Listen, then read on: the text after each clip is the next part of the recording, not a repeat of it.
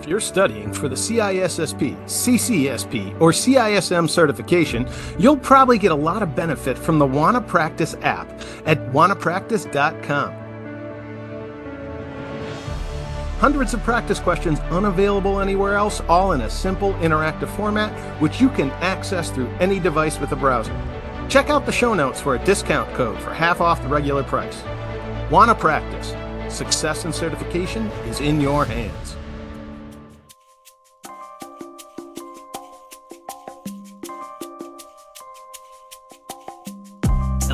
And welcome to another episode of The Sensuous Sounds of InfoSec, where we discuss all things information, all things security, and all things information security. I'm Ben Malisow. I'm Matt Snoddy. Raphael Fiedler. And, you know, gentlemen, it's not every day that you get to talk to a multi volume published author, an intellectual icon, a college professor. But enough about me. We have a very special guest this week. Um, uh, Dr. Uh, Will Reilly, um, just uh, a prolific author, great mind. And you know what? Um, Will, I want to give you an opportunity to go ahead and introduce yourself. Um, please tell our three listeners who you are, what you are, what you do. Yeah, glad to glad to be on the show, guys. I'm Will Reilly or Wilfred Reilly. I'm an associate professor of po- politics at Kentucky State University, and I'm the author of the books Taboo and Hate Crime Hoax, along with the, some academic articles I suspect four or five people have probably read but uh, glad to glad to be here. Glad to be uh, one of the crew today.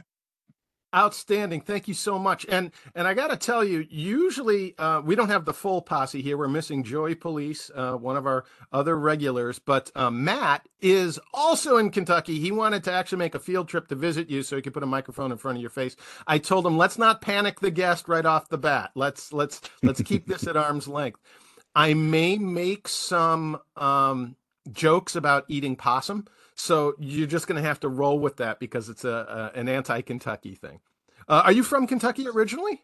No, I'm from uh, the south side of Chicago, actually. Well, I was born there. I grew up in the nearby uh, east side of Aurora, but very urban, um, like metro Chicago. I mean, um, so no, so actually, talk, I was, I was... so you talk normal then, because I'm from Milwaukee, and the Midwest thing is much better than the the Kentucky? Well, the Midwest, I think the Midwest is kind of the default American accent, like what people think of when they think of talking like an American or like a TV news reader. I mean, the they're thinking of like a middle to upper middle class Midwestern accent.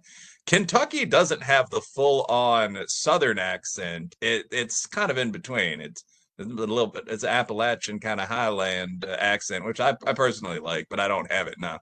Do you affect it every now and then? Well, actually, uh, so I used to work on uh, not really a trading floor, it was a high-end sales floor for Marcus Evans, kind of the British company known for its aggressive corporate culture, but very, very much like would be Wolf of Wall Street. Like the target market for the company was CEOs, and you try to book them in to buy, you know, packages of future investments or you know to go to these business summits. And one of the things that we learned to do on the job, and this wasn't encouraged by the company, but was perfectly mimicked different accents you could communicate with different people. And I'm not going to talk in like a North Indian accent or anything, but yeah, I can do an almost flawless Appalachian accent. Uh, I just I don't have much reason to, I guess. I don't okay. have any Now you do. Now you do. Because Matt here also has roots in West Virginia, so he's going to grade your Appalachian. Go ahead, give us your best. I don't, I don't think I'm going to do any like different. You can't do a hillbilly. Racial... no, I, I, I, don't know. I don't. Off Okay. All right. Not, fair not, enough. Fair enough. That's an imposition. That's an imposition. Um, that last thing I said was totally incoherent there. But anyway, yeah, I still got some of my accent game. I, I don't. I don't know how uh, perfect all of them are. But the Kentucky one is is um you know pleasant to my ear. It's just not how I naturally talk. Fair enough. Fair enough. Well, we like your voice here. It's coming across well. Raphty, you can understand him, right? Absolutely. No. Yeah. Okay. Good. Good. I mean, I assume he would speak English. Otherwise, there wouldn't be much point to the podcast. I mean, oh, of course. Oh, no, oh no, little no. do you know. Uh... well, most Europeans obviously are fluent, and you know, Africans as well, four or five different languages. We Americans really sometimes struggle with our own. So that's that's one of the you know. We are the stunted the... children of the planet. Yes, there's there's no doubt. Um, one of well, the, we're, we're also the most powerful, wealthy country in the world. So you know, it's just you, a little of this, little of that. we're allowed to be spoiled. Yeah, yeah, it works. Um, all right. So one of the things I wanted to to you know, a big fan of your writing. Um, and uh, love Taboo. Haven't had uh, a chance to read um, uh, the the uh, hate crime hoax book yet, but I'm really looking forward to that, and I want to delve into that. But one of the things I wanted to get your take on is in the, security realm where we're at. We talk about the three pillars of information security being confidentiality, integrity, and availability of data. And confidentiality, I don't think really plays much into this conversation, but integrity and availability are big things. And integrity meaning uh, has the data been modified? Does it have its original accuracy and substance to what it had previously?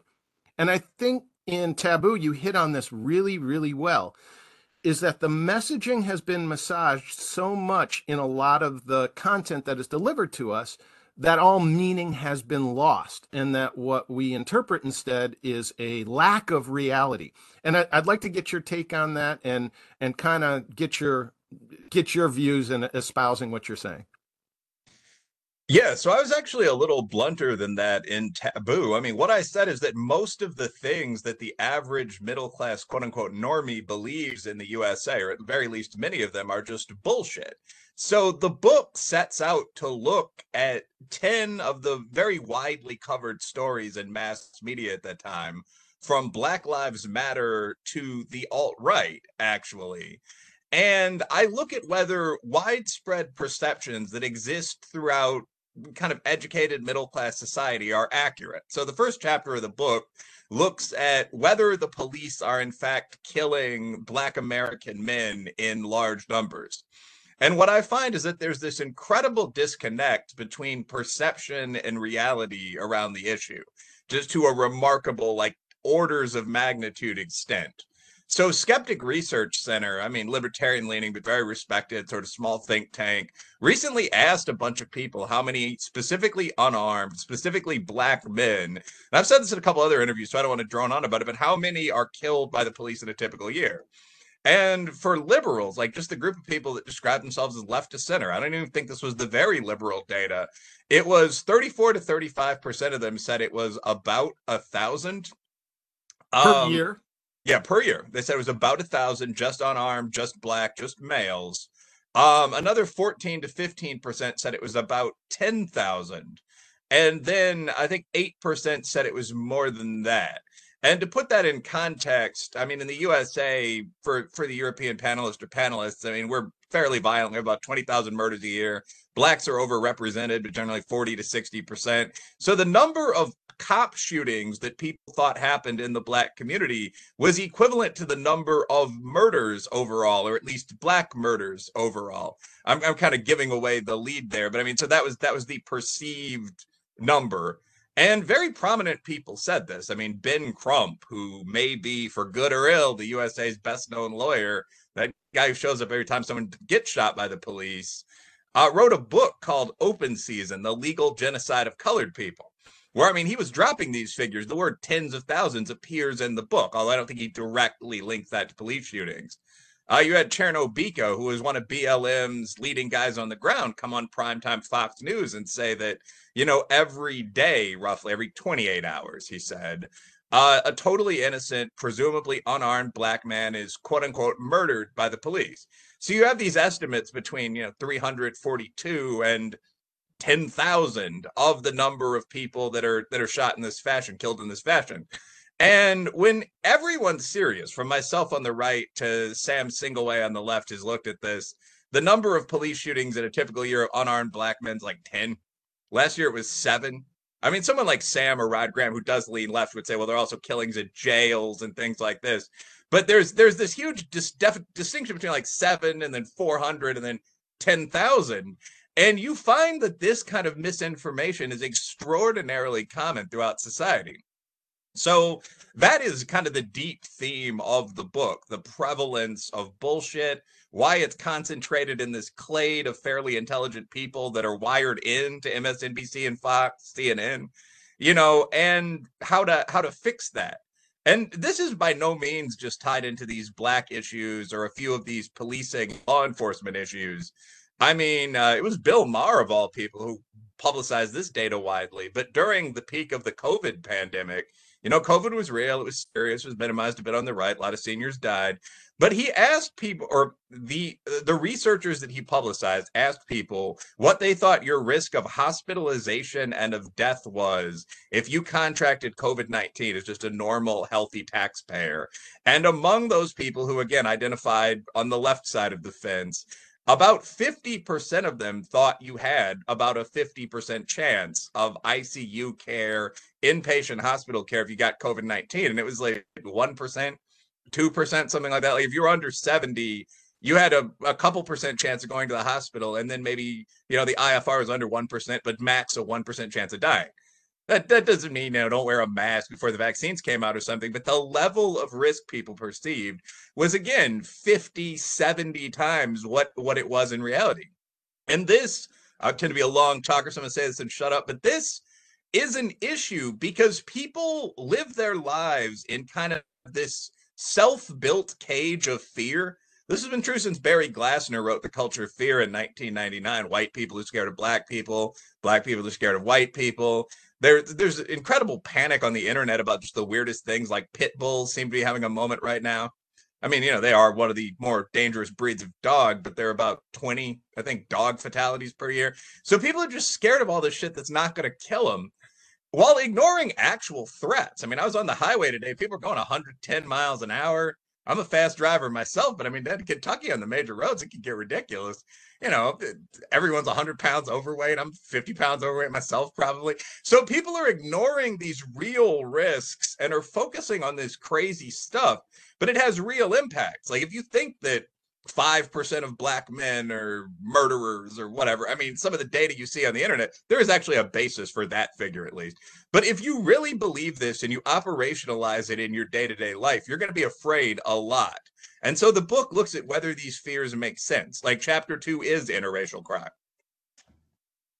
You know, and, and that's uh, thank you so much. That is an awesome answer, and and that not only speaks to integrity of data, but it talks a lot about risk assessment and what we talk about a lot particularly in the classes I teach, when you're trying to prioritize risk or the controls for addressing risk, the things that we overlook, you know, hey, put on your seatbelt. You know, the most likely, like you said, the most likely place that most people in a modern society are going to die are in their car, and yet we focus on this other stuff.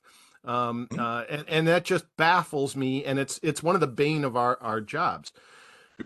I, I kind of see what you're talking about writ large, not only across risk and fear, but other postmodern concepts where it, it almost seems like there's a progressive influence or tendency to change reality um, by modifying the use of existing words or creating new terminology. Oh yeah, almost almost to purposefully muddle uh, what is accepted truth.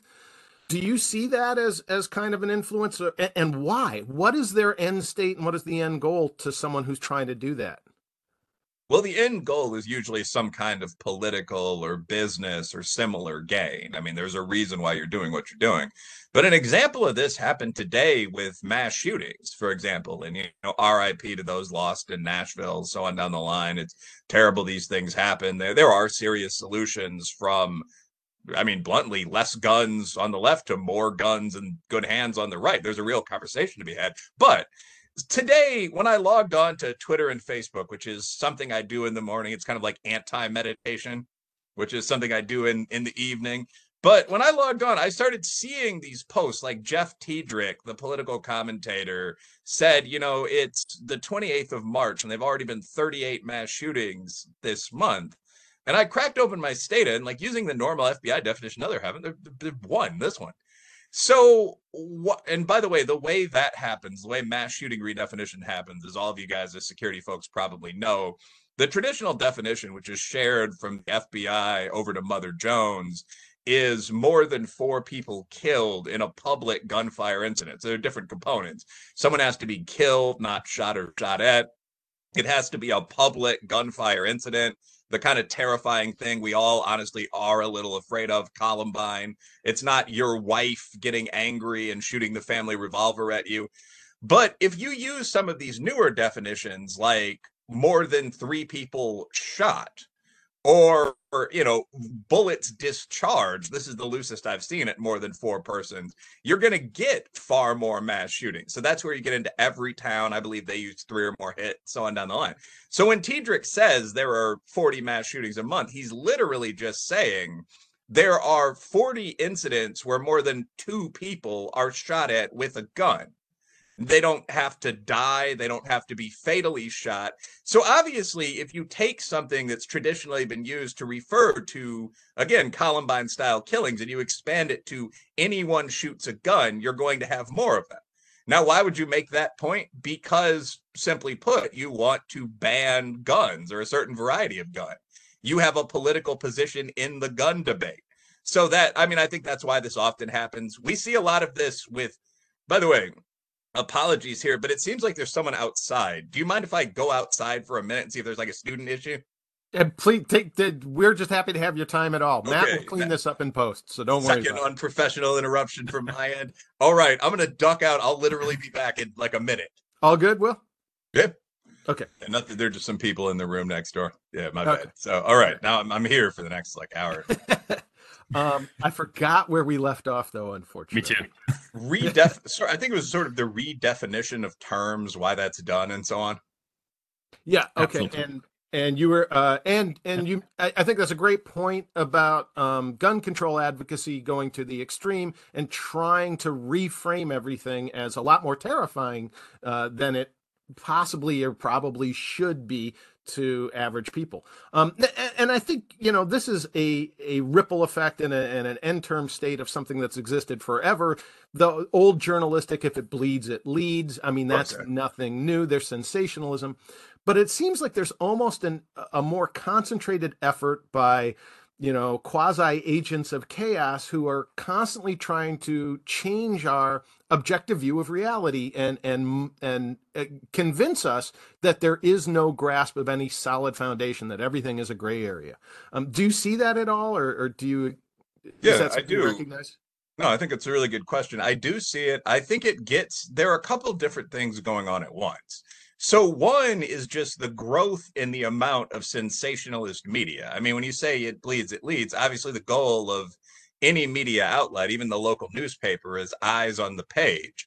And we often forget this about the media. I mean, we see, and I personally, both these guys are pleasant enough if you meet them, but you'll see Don Lemon or Tucker Carlson on television in a thousand dollar suit, looking looking quite distinguished, and there'll be this serious discussion of the issues of the day, and you you tend to think that that what you're seeing there is the product but it's not at least not in entirety. I mean you're watching cnn or fox for free. The actual purpose of the programming is not so much to inform you as it is to sell the ford trucks and boner pills and so on that fill out a third of it. I mean, in an American hour of television, Europe's a bit better, but I mean, you're getting what now 22, 23 minutes of ads. So that's the actual goal. Media is a business, it's a for profit business. Carlos Slim owns the New York Times, Jeff Bezos owns the Washington Post. People forget this. They act like they're talking, they're listening to fucking, excuse me, inscrutable oracles. And in fact, these are $210,000 of the two richest men in the world to some extent. So I think as you get more and as kind of the rise new media as well um, as you get the digital companies that are ri- that are trying to make content to compete with Disney and so on down the line. And this is across the board. I mean, the Young Turks have a whole TV studio going by this point. You're going to get more and more headlines that people will be kind of trained to pay attention to. I, I do think a second point though, because obviously I'm I'm a writer on the right or center right. Um, I think a second point is this sort of creeping postmodernism where the idea is that words really do define reality. And I, I've always found this to be a ridiculous idea since college. I mean, it probably is true that the language you use has some impact on your perception of the world, but things are only so constructed human terms and human numbers to describe things that objectively exist in reality. And this is true for almost anything you could think of, from clitoris to forced fire. Like if someone says there's a truck swerving into your lane, your lack of perfect comprehension, the fact that they could be from Latin America and they could be referring to an SUV as a truck. That's not very relevant to the fact that you'd probably better swing right rapidly or you're going to die. So, anyway, that's just a personal problem with POMO. In political science, we call it constructivism with this whole set of ideologies. But I, I, think the growth of this coming out of the university, I mean, the media leans something like 93% to the left, at least as versus specifically the right. Uh, that that's played a big role here that plays in the present tense a big role here because there is sort of an accepted idea that we can just change the meanings of things of critical words at any juncture i mean uh, did any of you see cnn's piece on digital blackface yesterday I, I only saw the ramifications echoing throughout Twitter. That that and it's it's I do like the fact that most people responded with skepticism and hilarity as opposed to taking it seriously. Yeah, I, hmm. I, mean, people are posting Ice Cube memes under the original article and so on. But I mean, what CNN said essentially was that it's impo- the actual point from Blake, who's not a not a dumb guy, although I think he's very wrong in this. But the argument is that it's basically impossible to measure racism because there are an endless number of changing things that could be considered racist. So in the article, he openly admits that traditional racism has dropped in many ways to almost zero I mean, he doesn't go into the data, but the current rate of objection among both whites and blacks, excuse me, to interracial marriage is 6%. So you've got that. So why do we keep talking about racism? Why is there all this damn complaining? Well, he says because there are other types of racism that we're only now beginning to discover. Subtle, inscrutable kinds of racism. Is it racist when your white buddy posts a meme of RuPaul are they making fun? Are, are we now seeing a more insidious kind of white humor based on mo- mocking black people and so on down the line? Now, in reality, since I think we're all quants, this is testable. I mean, to some extent, is there any correlation between being racist and using memes? I would suspect, of course not. It's just, you know, you have you have to produce so many pieces every week or two if you're on contract. But these ideas, basically, we have a lot of media and there are a lot of POMO people in it, and that leads to a lot of word redefinition. So, a lot of the conversations that you're having on social media or even in a formal debate are at root entirely semantic. So, eh, someone will say the USA is a racist country, and I will say, well, not really. I mean, you know, whites and minorities could both improve things a little, but only 6% of people are racist. And someone will then say, well, what do you mean by racist? Well, I mean, the classic definition of racist as it appears in Webster's, you wouldn't work for, marry, serve under someone of a different race. Well, that's not what I mean. And then you get back into, you know, what percentage of people are using memes or something. So the POMO debater there is able to kind of wiggle out of something that would make sense to anyone or that would have made sense to anyone a couple of years ago by changing the verbal framework that's being used i guess kind of fumbling for a way to describe that. So yeah that that is becoming increasingly prevalent as as we have more media and as it swings more in that direction. Yeah maybe I, to I, oh sorry go ahead Raphty Okay, maybe two sort of like two points you made, and it's fairly interesting to me because I recently read something about Austrians being sort of like racist towards Germans, you know, which is like, yeah, no, this is exactly the direction you're going at. Like, right. how how can you define that, and and where does racism start? You know, it's it's making right. fun of. It's almost like you Ben being racist against Kentuckians. I don't know if this this is something that's similar, you know, from a culture perspective and stuff like that. And where do you stop? This is just one of the things which is hilarious.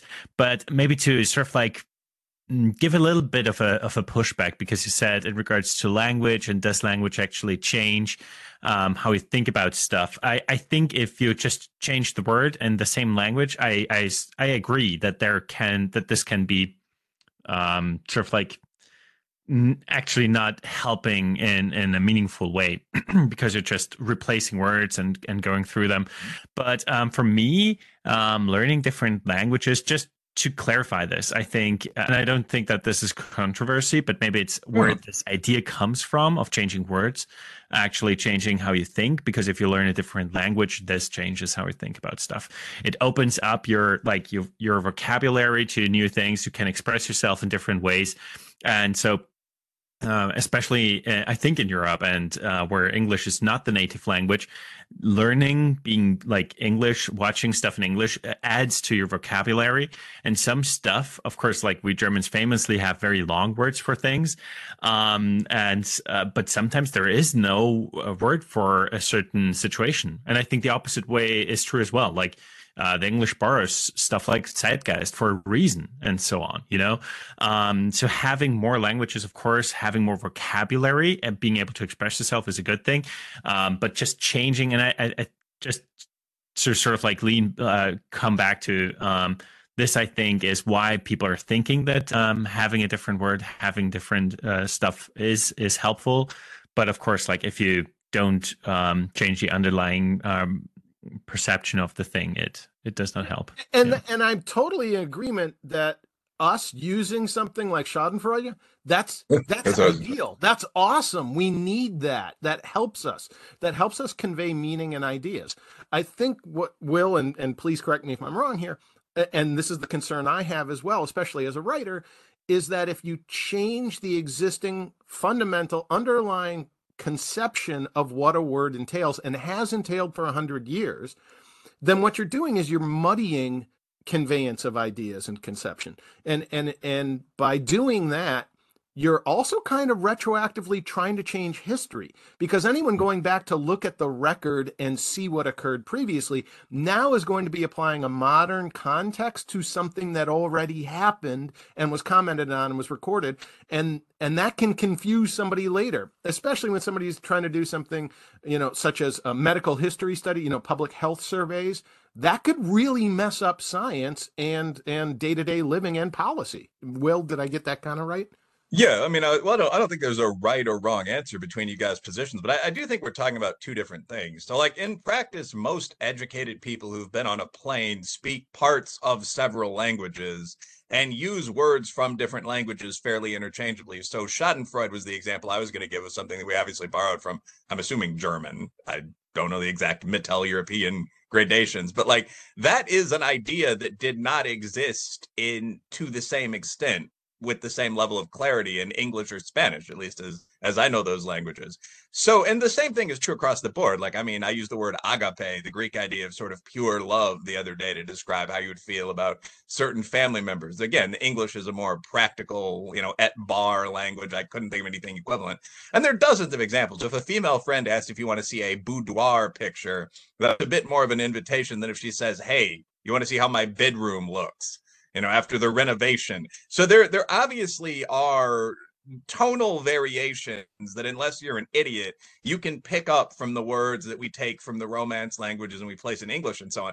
But i think what i'm talking about is something a bit simpler. It's within one language. And i you, you actually said this quite well but it's within one language just changing the meaning of the word. Um an example of this we recently saw a surge in sexual assaults because the definition was just redefined so that men can now technically be sexually assaulted by women. Alcohol is a component of it. So that fingering, to put this crudely, can be considered a form of rape. You can agree or disagree with this. By the way, I don't have a strong position on it, the, the definitions and the rape laws. It's not something I really research. But if someone says, during this current era of toxic masculinity, rapes have doubled. It's absolutely critical that you be able to say, well, no, they haven't. What happened is that we changed the definition so that the traditional form of violent assault by men against women, which is, I think, what most people are worried about in this arena. Has that gone up? Has it gone down? Well, let's look at that. So, the idea that underlying every word, there is a reality that exists out in the actual world is very important, and we can't lose sight of it. I mean, you can't every year change the definition of racism, hate crime, sexual assault, and say that these things have gone up or that they've gone down because you've rendered the word itself within the one linguistic framework meaningless. And I mean, uh, so yeah, I, I think you, both your points are well taken, but it at a certain level, we're talking about something dumber than that we're not adopting a French word that means a, a specific sort of hate and saying, well, in addition to the ordinary 8,000 hate crimes a year, there have been, you know, 4,000 chartreuses or whatever. I mean, they're just horrible, terrible incidents. They're bright colors in my mind. What we're just saying is, well, we just change what hate crime means. And th- this happens all the time. I mean, mm-hmm. that, that, oh, and that takes me to the next thing I want to talk about is, is your book on, on hate crimes and hate crime hoaxes. Mm. In recent years, and, and I think just today I saw something about how uh, incidents of anti Semitism in the US have escalated uh, significantly.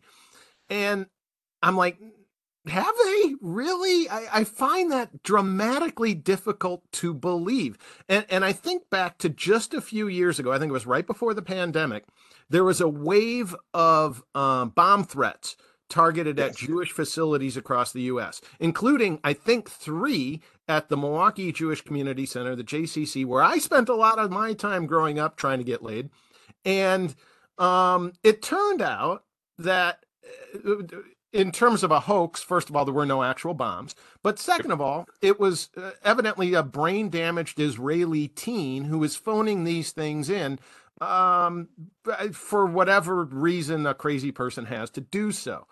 And that's almost become the norm. Whenever I see a thing about somebody posting a, a swastika or somebody hanging a noose from somewhere or, or, you know, writing some racial epithets, I'm now immediately waiting for, and who's the person who did it who had something vested in doing so? Is is that am I right in seeing it that way, or have I become inured to the real racism and hatred and and so no forth. i mean you're you're basically correct. No again uh, i always do one of these caveats when i talk about the findings and hate crime hoax. Like if someone does report a sexual assault or a mundane racial fight black guy goes to a cowboy bar there's a brawl after closing hours that's that's probably real. But no you're absolutely right that of the more high profile kind of media incidents of racial conflict and it's not hard for anyone to list off 10 i mean Jussie Smollett obviously comes to mind but also you know, Bubba Wallace, this guy who claimed that the Klan or whoever put nooses in his NASCAR garage. By the way, they rotate these garages every week or two. I mean, you'd have to be a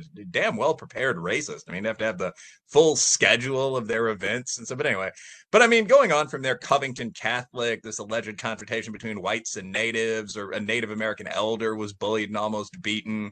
Duke lacrosse going back a little bit, but Air Force Academy, where there was allegedly near race war level conflict. A general came there to talk them down. It turned out to all just be nonsense made up by a disaffected cadet. You know, Yasmin Seweid, the torn hijab on the New York Six train, the pro football player that set his own business on fire. I mean, like if you go through these big incidents, like they just found the guy let's see. Now, I don't, I don't think I have the time to pull this up on Twitter, but they just found the guy who was responsible for the high profile string of Nazi attacks in New York, like swastikas written on these beautiful old synagogues and so on. It turned out to be a left wing black dude um, and I mean, there there's a lot of this game playing now. Like, we don't know his motives. He could have hated Jews, an ex girlfriend, or but I mean, the obvious probability is that this was either a joke or someone trying to intensify perceptions of racism in the city. I mean, that's nine out of ten as a betting man. And yes, that that does happen a lot. So when you talk about something like an increase in anti-Semitic hate crimes, I mean, I think there'd be three questions there. First, how's that being measured? I mean, there has been an increase in anti Semitic hate incidents, leafleting, and so on over the past couple of years from the papers I've read, but the large majority of those wouldn't qualify as crimes. The second question, which is more important because you still don't want people bullying Jews at any level, but the second question is who's doing this? Every time we've looked at, we've we've unpacked in political science and psych the recent attacks on Jews and Asians, you come to very politically incorrect conclusions. Uh, I wrote an article about this for commentary, uh, the Jewish Monthly. And I mean, when I did, I did Asian and Jewish attacks. I think 60% of the perpetrators were black guys. And it seemed to be just part of a general rise in crime in cities. Um, the other people responsible were sort of urban white and Hispanic thugs. There was very little, I guess we're talking specifically about hate crime. So, I mean, those, those would be prompted by hate. But okay. One. So, so what you're saying. Mass... I'm sorry? So, so what you're saying is, is a lot of those incidents or a lot of those attacks weren't predicated on hatred of this demographic. It was target of opportunity. They're going after somebody's wallet or purse, and it's incidental as to who the victim is? Sort of. Well, I mean, I think there are a couple different levels there. First of all, I'm not sure that hate crimes against Jews, as versus reported hate incidents against Jews, have increased very dramatically. I do think there's been a slight increase.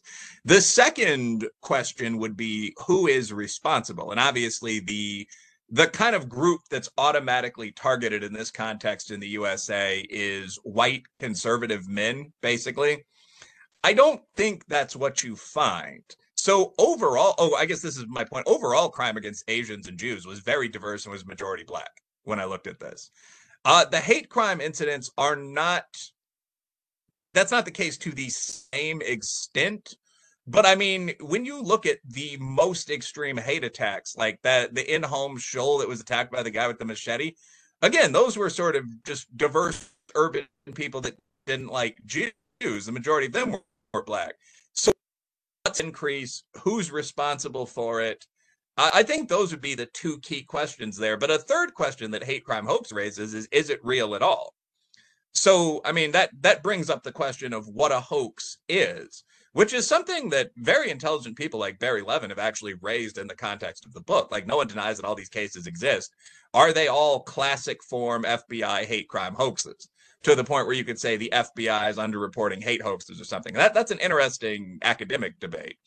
But in practice, I think what you can say when the Nazi in New York turns out to be a left wing black dude with a backpack full of Krylon is, you know, the narrative collapsed, the story wasn't real, however, however you want to put it. And I tend to suspect that there are a very large number of incidents like that, especially as it involves Jews, interestingly enough. But I mean, if you find a swastika drawn on a park bench, there are actually a number of possible explanations. One is that Nazis are afoot. Um, but another is that leftist activists, quite likely Jewish, are trying to make it seem as though Nazis are afoot. And I'm not, I'm not bashing the Jewish community here. Black guys are more likely to do this when the hoax involves black people. I mean, a third option would be that some fraternity drunk who could have been of whatever race did this just because it's a scary symbol. Instead of drawing a picture of a cock on a wall, he drew this awful thing that Hitler used to put on flags. So you have to and, and, in many cases also there's a fourth option which is that nothing happened at all. Where you find the tombstones in a jewish or a black cemetery toppled or you find a noose in a garage i mean in the latter case one option is just that they pull rope in the garage of our current climate i don't think most people would suspect you'd found a crime there at all. So i mean the jewish hate crime data there is some increase in hate crime most of that tracks to an overall increase in crime. But then if you really want to unpack it, you have to look at these definitions. What is yeah, what we're talking about now. What does crime currently mean? Who's responsible? Did they do a hoax check on this? There definitely is not a war in the streets against Jewish people waged by, say, the Proud Boys. I think you can say that. You, you don't see a massive increase in the uh, Aryan Brotherhood or the KKK. That that's not a thing we should be worried about then. Well, actually, uh, one of the things that I found, and I haven't, I haven't broken this out to the point where I'd be comfortable publishing it in a journal or even someplace like commentary. But one of the things that I noticed looking through these hate hoaxes is that one of the clearest signs of a hoax is the use of these symbols from kind of the old wars between the races and religions that are absolutely non-relevant today, like the noose. So if someone was going, like there is an alt right today so if someone wrote, it, it, like if I found a bunch of Pepe the Frog images drawn on walls on a college campus, and underneath it, one of those slogans about the, the races will trade about who commits the most crime, like 1351, I would say, like, okay, that's probably a racist. Like that's some bigot who's making this joke about black people. It's over the line. Go find the spray can guy. But if I if someone like dresses up in a Klan robe and walks around in downtown Louisville or Frankfurt, much less Chicago, my assumption is going to be that that's a hoax. That eh, there's no way that that actually happened, that there's an active chapter of the KKK in that city, that they're carrying out operations. That for that matter, I mean, I assume that'd be a lot of former military guys and so on, that they're doing that where they could be seen in their robes no, what you're seeing is someone invoking the old symbol. Like, look, even the Klan is still active right here in, you know, Ohio, fill in the blank. And every time I've looked at one of these Klan stories on a campus or something like that, it's it's fallen apart. At the University of Missouri, they had an entire situation, which part of which involved bias against Jews. Allegedly, they someone drew a swastika and human crap on the wall of a bathroom, again that that has never been photographed. There's no evidence it ever existed whatever. But like as part of this all of these student organizations um, african american jewish american feminist started protesting and rallying and wailing in the streets as more you know non-incidents happened and at one point one guy the student body president went live on twitter and said that the kkk had been spotted on campus with weapons i believe and that he was in direct liaison with the National Guard, and there were these robed fighters stay in your dorms, watch the windows. Like this is Missouri, so like guys, black and white, were like packing up, had guns, and it turned out it was just all BS. Like the National Guard actually commented on social media. It was like when we conduct military operations, we don't liaise with the student body president you know, there's no sightings of the Ku Klux Klan on Columbia, downtown Columbia. So anyway, that's one of the surest signs of a hoax, like the old image eh, you know, a Nazi flag you might see at the worst sort of right wing event once, but like five Klansmen, two nooses. No, there, there's no chance. Somebody who knows how to touch an AKK is running around at Oberlin, you know. All right. Um, uh, Raphty, I had cut you off. There was something you wanted to ask or add? No? Okay. All right. no I'm sorry. no, that's okay. That's okay. um, uh, so you are, uh, and I think this is safe to say, you're a big fan of Thomas Sowell. Big fan, yeah. Yeah, like, and you've started doing a, a series of uh, uh, analyzing some of his uh, more popular works. Yeah, well, Pete Turner and I, the host of the Break It Down show, which is another great um, kind of social media slash vlog product to follow, resource to follow. But he and I are both Tom Sowell fans, so we decided to do this thing where he interviews me about you know each of the kind of epic Thomas Sowell books like The Vision of the Anointed, Race and Culture, and so on. And one of the things that people forget about Sowell is that he's been writing for a long time at a pretty high level, either, you know, academic content or like New York Times reviewed content. So he's got something like 65 books. Uh, and they cover the spectrum. I mean, he has a book called Late Talking Children, which is considered to be one of the best books about how to interact with a smart kid that develops late verbally. So, I mean, he really is sort of this polymath genius. Like, and I think he's associated with kind of a sardonic right wing take on the intellectual class. But I mean, like, race and culture talks about all of these different controversial topics, race and IQ, and so on in probably the best overall summary of them that I've seen. So yeah, we're gonna introduce people to the Sowell books. We're really gonna do this like once a week. I mean, we're gonna start with Ethnic America, which is his first book uh, that I'm familiar with, like 1977 or something. And no, his first book actually is Civil Rights: Rhetoric or Reality, which is one of the bolder books I've read, where he basically said prior to the Civil Rights Act, and he supports the Civil Rights Act, as you know, well off black guy who's not a bigot.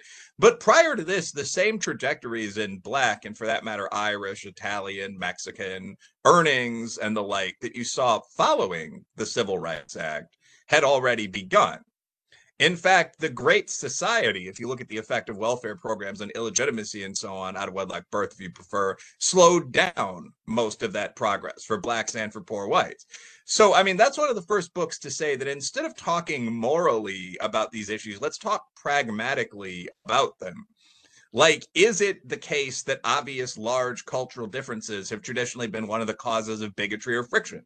Well, yes, he says, with considerable empirical evidence.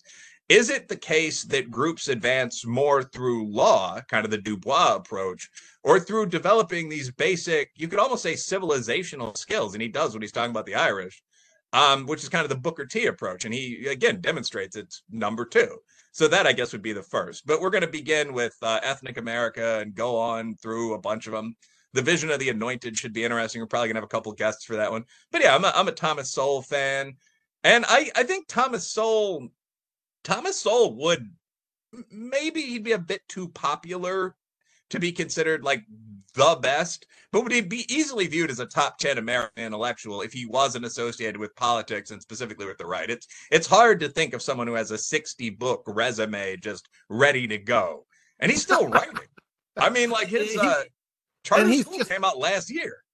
You know, I, have been a fan of his ever since I saw him, you know, way, way back as a kid in Free to Choose, Milton, Milton Friedman's production, yeah. and, and, his great hair. Um, there's there's that apocryphal story about uh, Sowell, um, uh, and it showed up in a, in a recent Netflix documentary. Uh, another uh, uh, um, uh, black academic said to him, "Hey, both of us can't get on a plane at the same time." Um, uh, yeah, that's Walter you... Williams. Like the only two black conservative quants would be killed. Yeah, that was a running joke between those two guys. oh, so there there is some veracity to that. Yeah, it's a true story. Uh, so Walter Williams, obviously, I assume all you guys also familiar, but just rock solid economist. I don't know if I'd put him in exactly the same class as Sowell or Friedman. Nobody's in Sowell's class. I mean, I'm sorry. There's just yeah. Yeah. Well, I mean, Friedman might be, but I mean, just like there, there are very few people that are at that level. But I mean, just an excellent researcher in the field and very funny guy. Walter Williams is the guy who said that, and it was just like, well, I mean, right now there are only two good black conservative Southern quants in the whole country. So I never want to see you on a plane with me, Tom. And it was just, it was funny. It was a one-off line, but it was a good one. Outstanding. Um, now, uh, you are Wildebeest 360 or at uh, on Twitter? On Twitter. Yeah, I mean, uh, my yeah the my Twitter handle is at will w i l underscore duh underscore beast b e a s t uh, six three zero, which is just just kind of a joke. Like I used to use Will de Beast as a freestyle rap name. Sometimes I'm from the six three zero, which is the area code. It's working class suburban Chicago. So I mean, Chicago is a mega city. I mean, it's I mean smaller than New York, but in terms of actual metro area, at least as big as LA. Where do you find the time? You are on Twitter always. You reply to everything. You are you are prolific and and ubiquitous. How do you do that? Well, I mean, I I actually I mean I write a great deal also, but Twitter is just it's something that I usually have open in the background on my computer, and I do about I actually only do about twenty tweets a day. Like I'm far less prolific than a lot of the people that are sort of online media pundit types. Like I'm thinking of like Jesse Kelly d- debating people. There's someone on the Cenk Uygur on the left. I mean, but no, I mean, I, I do about 20, which is, I suppose, a lot. But I also pre-schedule some of them so that if I'm just like goofing around in a meeting, I can send five of them and then have like that response of all these people, you know, liking, arguing, so on as as kind of a time filler. All right, uh, Matt, you have been strangely silent when being faced with a polysyllabic Kentuckian. Is there anything you want to offer or ask?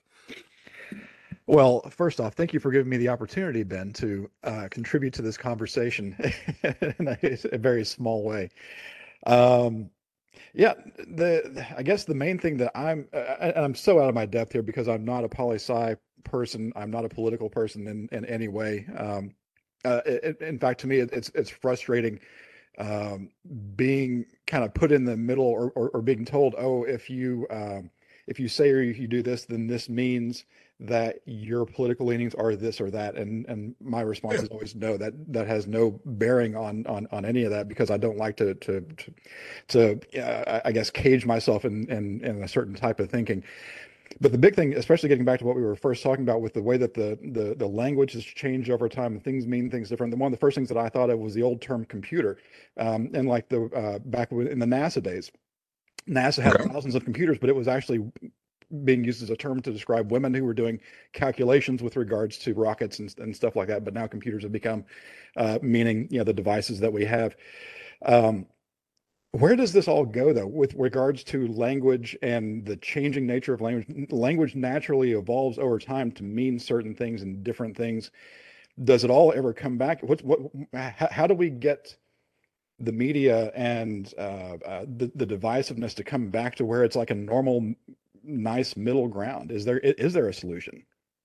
Yeah, well, I, I think that there are a couple different things there. So one of the things language can change naturally or it can be changed artificially. And I think that this is one of the things we were talking about earlier during kind of the linguistic portion of the conversation. When uh, an English speaker, an American or an Irishman, adopts a German or a French word, that's generally natural change. Uh, the French do some things better than our society without getting into you know banter on either side about what those might be so that that's a natural process i think what you're seeing with a lot of what's called wokeness is an entirely artificial process and one that's kind of irritating. I mean, where you often see activist scholars or journalists attempt to sort of manipulate the conversation. And again, I don't necessarily think those of us on the right would do a better, more ethical job if we controlled 93% of the media, just to put that out there. But I mean, the reality, though, is that like the term Latinx comes to mind, just to pick the low hanging fruit. Um, the Times and other major publications in recent years have decided it's awkward that Spanish is a totally gendered language. And I'm sure a couple of you guys speak Spanish, but if if you don't, like every word ends in O or A. Like el libro is the book because traditionally reading's been considered something of a masculine activity. La novia, you know, this is my girlfriend, someone close to me. That's a feminine ending for it implies sweetness, softness, whatever. This outrages a lot of people on the contemporary left. So the idea has been that we should end not just Spanish words, but Spanish, like the title for the Latino population, with a neutral signifier like an X. So it's Latin X or Latinx. And eh, there's been an attempt for years to push this term. Per all the data I've seen, about 2% of Hispanics tolerate it. Almost none of them like it. It's literally like 2 to 98 is your your perspective on Latinx. It's like 2% okay, 45% don't care, 50% utterly reject. So I think with a lot of this stuff, you see that more a push effect than a pull effect in economic terms. Uh, the transgender movement, and this is one where I think there's there's some cruelty sometimes, and you know, people are it, there's a lot of uh, hostile debate going back and forth. But at some level, the simple reality is that you can't change your sex. How we decide to treat people's preferred presentation of the self is an interesting urbane debate. But it's a debate that has no bearing on most of the things where we're currently having this conversation, like prison, um, athletic competition, dating. All those things have always been sexually divided. I.e., if a male says honestly enough, I feel I have a brain that is more characteristic of women. And I like to present myself as a woman, but I'm also a six foot four guy with a penis uh, most of the people that are in that person's dating pool are not going to be heterosexual men. So again, we're we're seeing the advancement of well, I guess the point is we're seeing the advancement of a very niche perspective through activist consensus. Like one of the things I did recently that'll probably become an article was do these large scale polls on sites like Twitter, but with like actual links to like Survey Monkey, reasonably sophisticated questions. Obviously, you know, an anonymous, better version of this would be an improvement. But I just asked people not questions like, do you support gender affirmation sometimes, but just practically like, do you think some women have nine inch penises? Um, or do you think I am oppressed? Because one of the arguments is that, you know, if you're white, your upper middle class black and Asian friends are oppressed. And you were seeing in every one of these cases the same 98 to 2 rejection that you saw of Latinx. Like when I posted, do some women have nine inch penises? People are just like, bro, take this down. Like, what? I obviously no. The question is so stupid that no one could believe it. But you saw this interesting dichotomy where activists, because I'm now at the point where I have about 100,000 social media followers. So activists were responding under the post and saying, well, obviously some do. Like some boys have vaginas and some girls have penises, and that's okay. But in the actual Twitter poll and in the actual monkey link, you just kept seeing the numbers increase and increase and increase. People were like, no, that's absolutely not true. So I think, actually, I don't even know if there was a link on that one. It might have just been like 14,000 votes just on the poll. But so I think that that is something you see a lot of getting to the point driven language, where very few people, in fact, believe something. Like very few people believe that racism is a term that would be appropriate to use to describe my next post tenure review. Very few people believe that female means anyone that identifies as a woman. You know, very few people believe that the gendered ending should be taken out as Spanish over the course of a three year review of the whole language. Um, so when people say these things, they're attempting to manipulate the conversation. I don't know if that's exactly an answer. Oh, your question was how do you stop that? Well, it's going to be very difficult. This is I'm not quote unquote black pilled, the ter- online term for depressed all the time because you think that the West is going to lose in the civilizational wars. Uh, I frankly don't think it's that hard to get your voice heard as you know conservative or someone on the center. I'm talking on a good sized podcast now. I'm gonna. I mean, I have a hundred thousand people. Like I said, listen to the nonsense I say. You know, but I do think that when you look at these core mainstream institutions, the two options are going to be either building alternative institutions or a decades long process of kind of taking them back.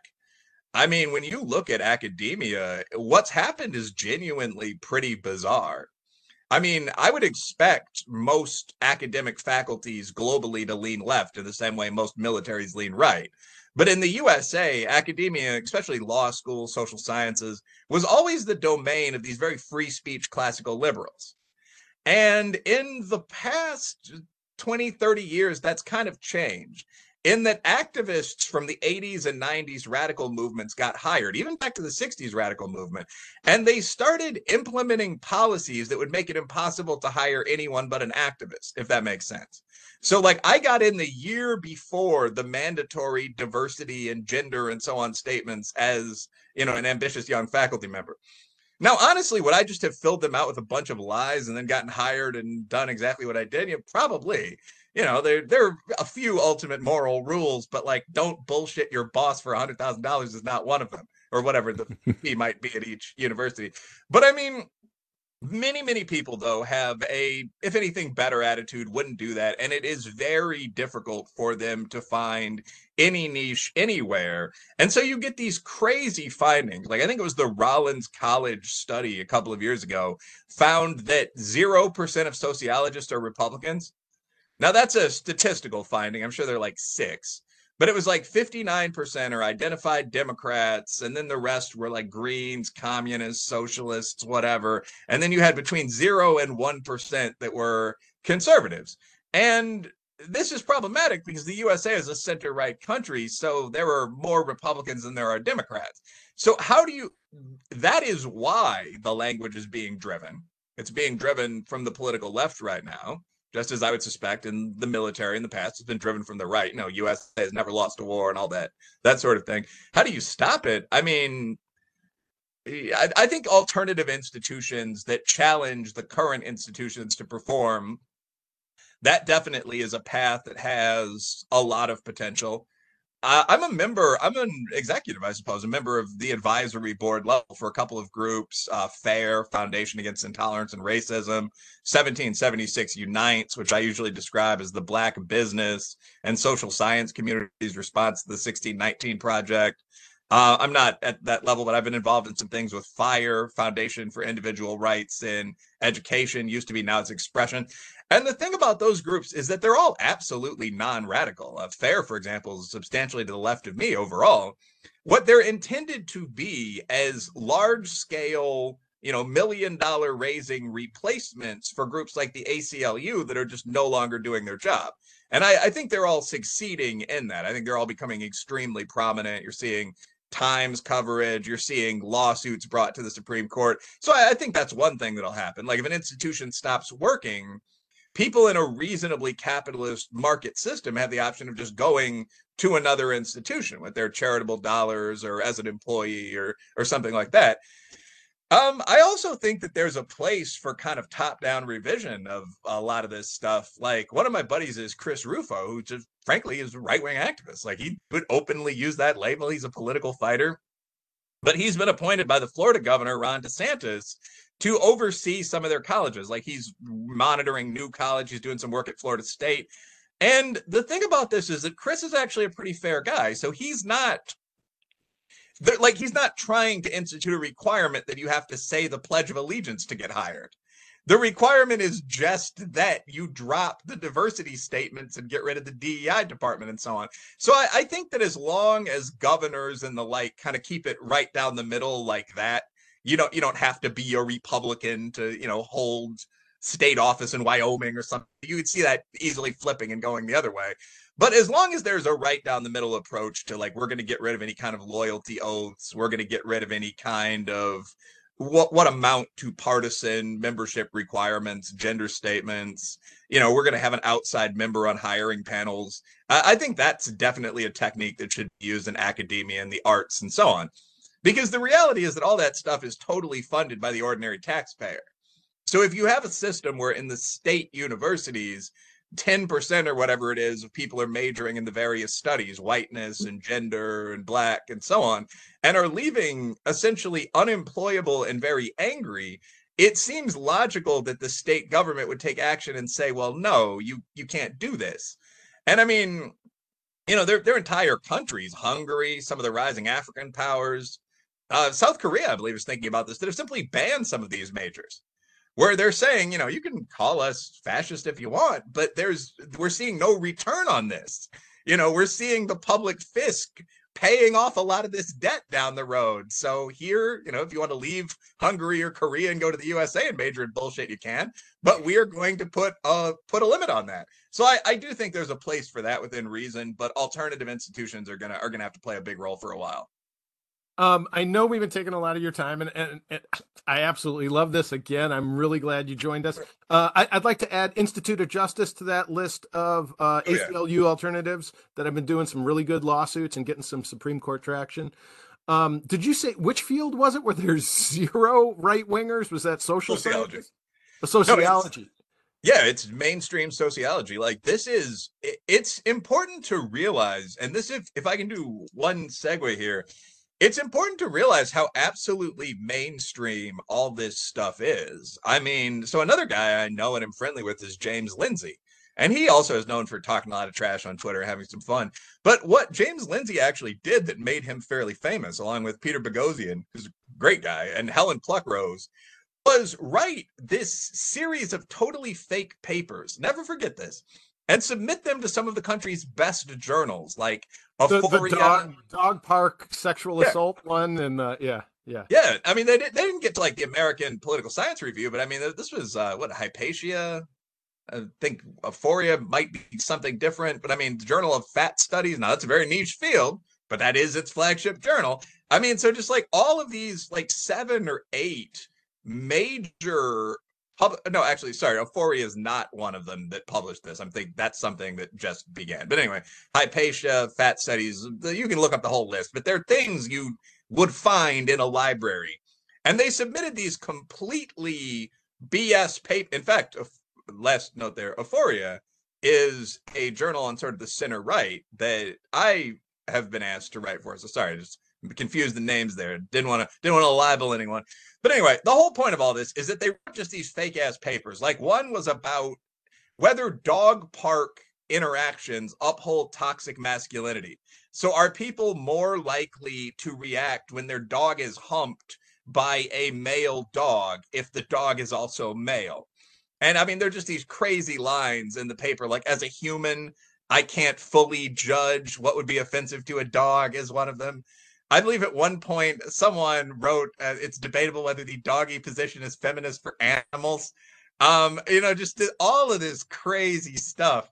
It just it, intentionally the most nonsensical thing imaginable. Another paper, if you don't think that one's wild enough, was a chapter of Mein Kampf translated into feminist style writing. So like you just replace like the Jew with the penis or something like that. Um, not, and this is not exaggerated at all. Uh, another one was an argument for fat bodybuilding. I think that's the one that went into fat studies. But they argued that you should have a massively obese category in bodybuilding competitions. So this is all of this went into quite serious scientific fields. And, and they got them published. They got them peer reviewed and published. Yes. Out of these papers, I think they wrote nine papers and they published seven I'm sure when the video goes live, someone will correct. It might be eight they published, but it was eh, this wasn't widespread rejection. They began with one journal that serious people have published in, but that does have a publication fee, which is frowned on.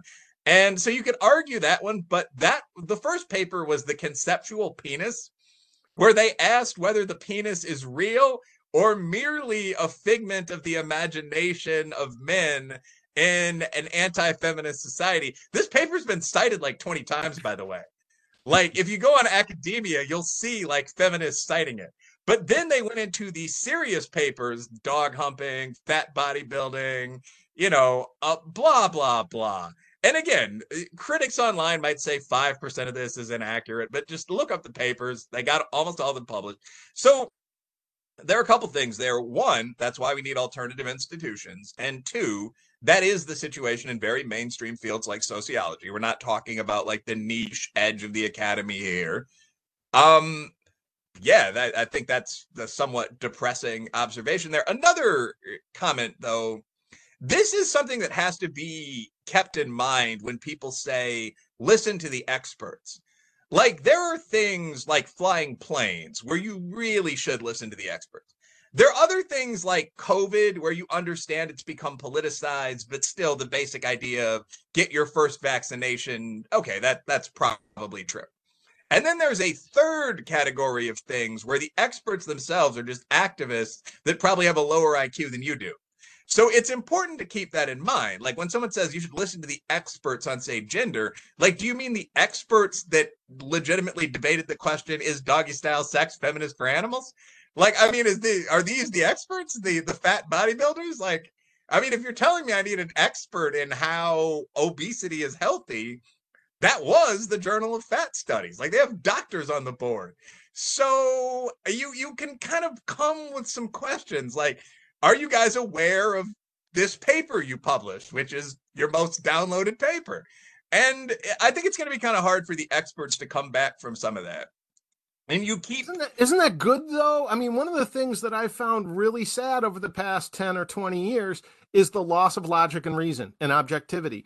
Um, I understand wanting to accomplish big picture things, but on the flip side, the whole concept that we used to have a category of fallacy called um, appeal to authority has been dismissed. And instead, you're seeing a massive push towards trust our experts. Top men have decided that the Ark of the Covenant should go into the warehouse, you know?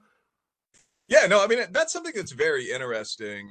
Um and I'm thinking through this this conversation. I, I don't know if is, is doggy position feminist for animals. Is that in like the final draft of the anyway? Uh, the papers are as absurd as they sound. Everyone should go out and check like the Sokal 2, that's the name of the hoax. There's also a Sokal 3, by the way, where someone, I think that was the paper where someone jokingly argued that colleges lean too far to the right. And that became one of the, again, the more cited papers of a period of time until everyone just realized, oh, it's a joke.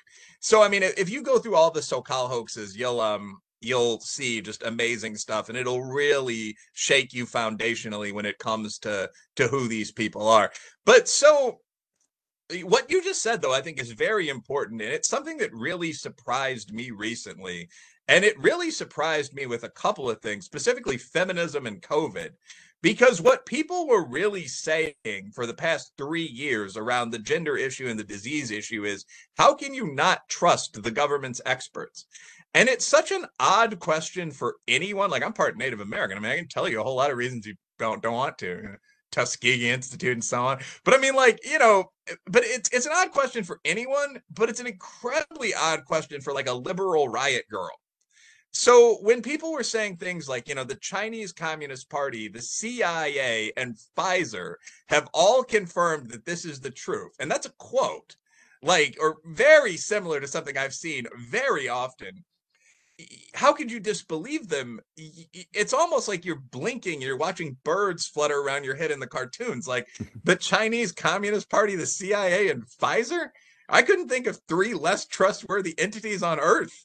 You know, so with Kissinger on board too. I mean, you know, well, Kissinger had a. Yeah, no, uh, what I'm saying is, I mean, you know, let's let's pick some of the most outlandish trust trust issues that we can, you know? I mean, like George Bush, Henry Kissinger, Robert Reich, like all these people were talking during this period. it's like, I know who you are, you know? So anywho, I I think that the shift of the conventional, formerly in the streets, center left toward blind obedience to the government, um, head nodding along to the wildest stuff like Al Gore environmental predictions and Paul Ehrlich's quantitative models. It's one of the weirder things I've ever seen. Uh, I think that the reason for it, though, is quite simple and understandable. Like that group is now in power. Like mm. if you look at who holds most power positions currently, it really is the sort of diverse center left, you know, academic through business, a lot of the minority activist groups in there as well, block. So the right, I mean, there's there's an occasional president, but does not control academia, doesn't control mass media, doesn't control, you know, Hollywood and entertainment production. And interestingly enough, with the rise of tech, doesn't control business. Like Elon Musk is the only major tech CEO that I would describe as being even on the center, which is why he's regularly described as a ravening Nazi, by the way. So as you get into power, it becomes more appealing, more attractive, I suppose, to enforce the toolkit of power. And that's how you get these people that are among the top thousand or so. I mean, you you jokingly said top men from you know Indiana Jones, but among the top thousand or so people in the world. I mean, the head of the NAACP, the Secretary General of the UN, Meghan Markle is a princess. You have these people whining about oppression while ruling the world. And it really is quite bizarre unless you understand, well, that's the result of this American and European political dynamic that brought this bloc to power. Um, one other thing about that that I'll say in one sentence is this is why the left has stopped talking about class issues, in my opinion. Like, if you listen to a contemporary left wing speaker, there's a lot about a whole lot about gender. There's a lot about race still. There's some feminist stuff but there's never a let's unionize the mines kind of thing. I mean, we've got another Kentuckian on the panel. I mean, there's still jobs in KY, West Virginia today, where hundreds of people are killed every couple of years. And just if you're talking about death on the job plus effects on the lungs, so on. And there's never, except for Bernie Sanders, I've never really heard anyone on the contemporary left wing leadership team bring that up. So as you move into power, you kind of gain access to the vices of power and generally enjoy them. And we are seeing that now. And you're going to need, oddly enough, almost an underground resurgence from the other side of sort of normal people. Um I, I, could listen to you for hours. I, I, just I imagine your students very much enjoy class. Um, they do. overall, yeah. uh, Raphty, you wanted to add a, a comment about uh, gendering language, and I don't think it's in favor of Latinx. No, yeah, but it's uh, uh, we can. I, I, don't know how long this would could go, but in German we of course gender famously everything as well. We have three genders, of course, and the funny thing is, you were talking about some stuff in Latin and uh, and and like Spanish where the gender actually maybe fits uh, the perceived like how it looks like. But police, for instance, in German is a female like word, you know. And if you think about police, it typically would not. And there are a couple of famous examples as well where people are like, what what gender a word has that has nothing to do uh, with um, what um, like gender of people typically uh, work like that.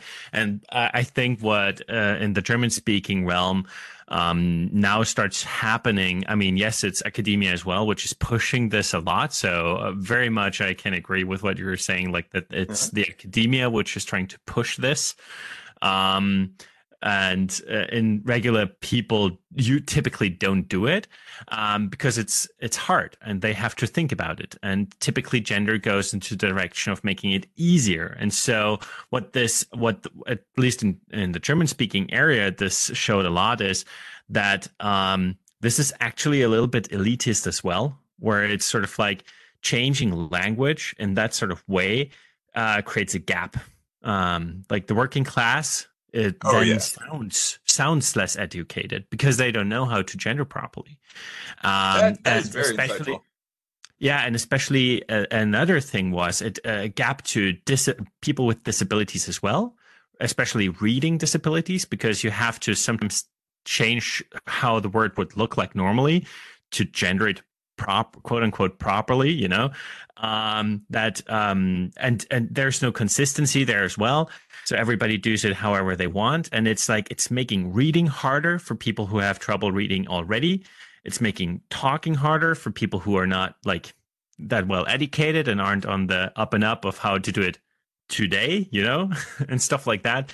So it's it's very interesting. And germany and austria have like of course a lot of opportunity to to get into this because like yeah we we gender our and it's of course very famously hard um to to gender in german but yeah no it's it's creating issues. And i think the left is starting to pick up on this at least uh, around here that they're actually losing people uh, on this front and they're like, okay, we're losing. Like we have been the socialists, we have been the working class party, and we're losing our people because they don't understand what we're saying anymore. You know, and and I think especially in Europe, this is why you see this this push to the far right now because they the the working class does not hear themselves represented anymore with um from their parties, which they typically have historically voted for because they yeah i think that's that's really insightful and just just briefly I, I think a lot of that i think a lot of this stuff as class signaling is whether intentionally or not a problem in america as well.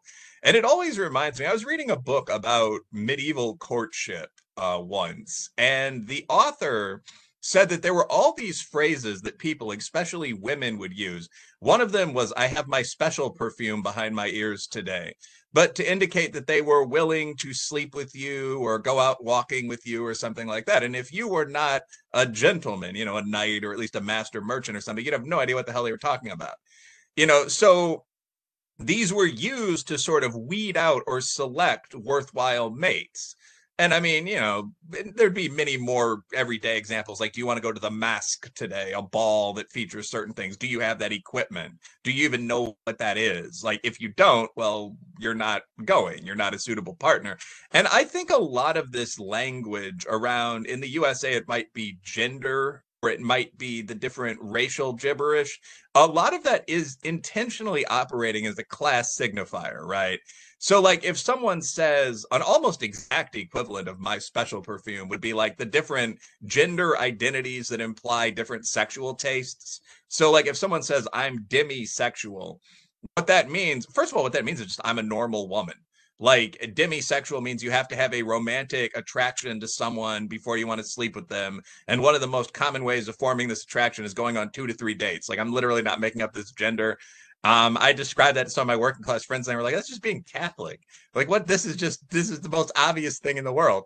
But I mean, nonetheless, though, if someone says, "I'm Demi," so be prepared to wait, you would only understand that if you came from a very specific background, if you'd gone to a reasonably good college, if you're familiar with Reddit and Twitter. So there's a huge class element to this. And, by the way, there are even little things that are class signifiers that relate to college culture itself. Like I was an RA in college that someone who wasn't from that world wouldn't know, would not understand. So I, I definitely think that that's part of the role of all this. If someone says, well, I'm not going crazy with the gender stuff and the race stuff, but be aware that I am a non binary demisexual and I might be ace. You know, the average, and that's like, I would understand what that meant. Like, I'm, you know, kind of a You're hip to it. Type. You're in the college uh, milieu. Yeah. Yeah. But it means like I'm kind of a girl boss type and I'm not going to sleep with you for a couple of dates. Like Ace is potentially asexual and so on down the line. No one who's not from that world getting to the point will understand a damn thing you're saying. And that kind of is the point. And in the USA as well, we're seeing this kind of rebellion of the working class where people are saying, you know, Donald Trump, for all his flaws, much less a lot of these heartland politicians, they sound like they're talking about stopping illegal immigration, improving trade, but I mean, you have got the right now talking about boosting union wages or debating with the left on a minimum wage. I mean, so you're much more likely to go with, you know, the guy from the heartland in an ill-fitting but expensive suit who's saying things that might benefit you than the person who's endlessly logic chopping and making you feel stupid. So I mean that is that is one side effect of the left moving into power the groups that traditionally have been out of power in class terms are going to be less attracted to the left. Like, are you still talking about unionizing mines and workplaces like that? Or are you now, is your focus demisexual rights? Because I don't know what that means. That's what a lot of people are thinking. So it, it's it's arist, it's aristocratic it's aristocratic code and a signaling to others among that class that you're receptive to engagement, whether that's sexual or business wise or whatever. And it's to isolate everybody else who's not part of your aristocracy. Um, yes, and, and it changed. It's disappointing. It's very yeah, and also another point is that it changes like all the time. So I mean, like the the term to use for black people is one of the funniest examples of this. But I mean, you know, there's always been progression. It was Negro, then it was color, then it was black. But then it rapidly started speeding up to like African American, to like POC, to BIPOC, to like marginalized populations, to like racialized populations. All these terms, unless you're in a very Hispanic area, just mean black guy, as all of you know.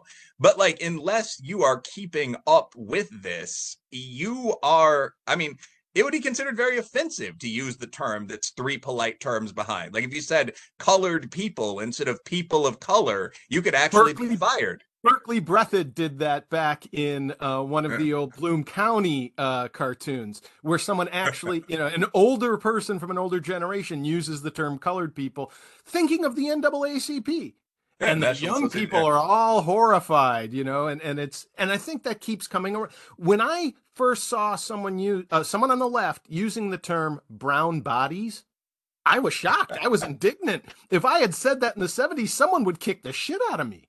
And now yeah, that's sort of seen yeah yeah? Yeah no i mean that's the the uh, the one for me that i still won't say is queer like when people are like i identify as queer it's like that's that's an insult. That's something you'd say before a fight if you were that type of jackass. Like so but no the idea is we're going to we're now reclaiming the word. By the way i, I have to get i notice i have to get off the uh, interview base in like a minute or two. I have a class coming up 235 but i mean so the idea is not that you are you're not actively improving life for gay people. In fact, most gay people hate being called queers. I mean, think about that. It's not that the average working class gay guy supports this. It's that you are again, you're doing this status signaling. Like we know that we're in a space where everyone knows that the term has been reclaimed and where there are enough gay people that it's safe. So we're going to say this edgy, offensive thing to show we're upper class. And it's almost like knowing where to say it. Like the person who's aware of this rule in a working class community probably wouldn't describe gay people in this fashion. So it's this time consuming set of linguistic rules that only a few people have the time and money to learn. And that is uh, unfortunate, a little bit irritating. Totally agreed. Will, can we invite you back on the show? I, I, I feel like we've only yeah. scratched the surface thank you so much for coming on. Appreciate you taking the time and sharing the insight. We're going to put links to the books and and to your Twitter and everywhere else uh, in the show notes. Um, thanks again. Sounds uh, good. I'll see see you guys soon. Have a good day, gents. Thank you. Until next time, I'm Ben Malisow. I'm Matt Snoddy. I'm Raphael Fiedler. Catch us again next week for another episode of The Sensuous Sounds of InfoSec.